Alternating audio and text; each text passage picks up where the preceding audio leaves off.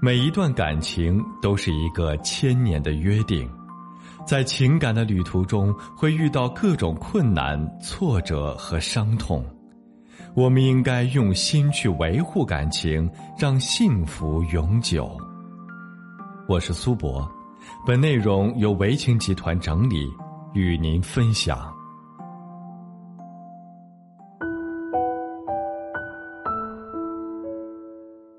最近听到一个故事，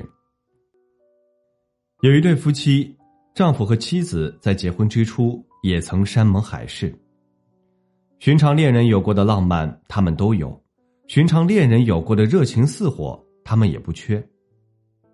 后来夫妻感情变淡，日子成了煎熬，两人知道离婚自不可免，而事实上也谈过无数次离婚。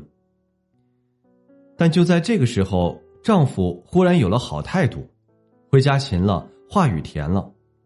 妻子以为一切都在好转，但她没想到这不过是缓兵之计。丈夫正在借此拖延离婚时间，以便顺利转移财产。不仅如此，丈夫为了免除道德谴责，事先在妻子的家人、朋友、同事面前各种诋毁她。言下之意。二人的分道扬镳，责任都是女方而非男方。至于他自己，则装出受害者的模样。妻子能怎样？破口大骂，对他朋友圈里的人解释，都不可能。他念及旧情，做不出来。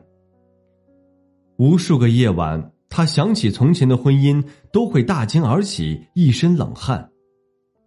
他才发现，在失败的婚姻里。看清一个人，竟然需要等到真正分手时，这个曾经同床共枕、同甘共苦，甚至承诺要同生共死的人，竟陌生的可怕。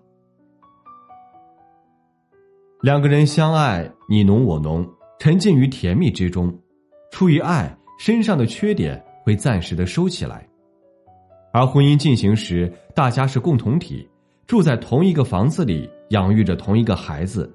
资源又共享，关系网也互相交叉，你的朋友也成了我的朋友，你的亲人也成了我的亲人。于是，寻常小事，两个人互相扶持，维持一个家。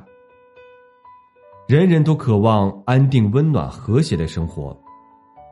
离婚的原因有很多种，只要离婚，大多都是因为感情淡了，以及从前让我们走在一起的因素土崩瓦解。我再也不用为你改变自己，也不用为你忍耐了。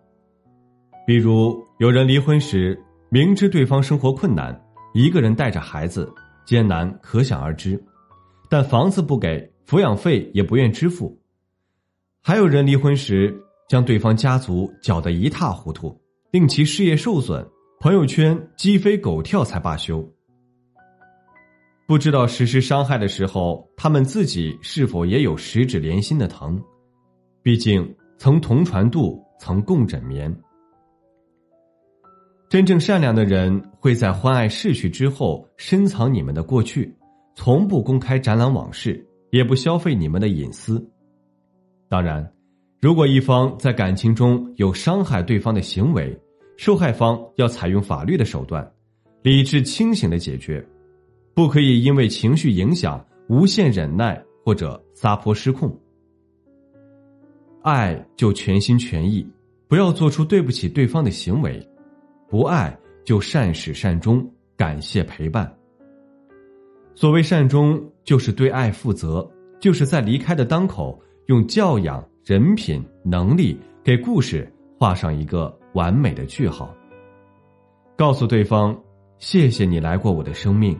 也不遗憾你离开，从此以后我们各自珍重，后会有期。好了，今天的分享就到这里。如果您还有其他婚姻情感方面的问题需要咨询，都可以在简介中查询添加我，我都会耐心为您解答。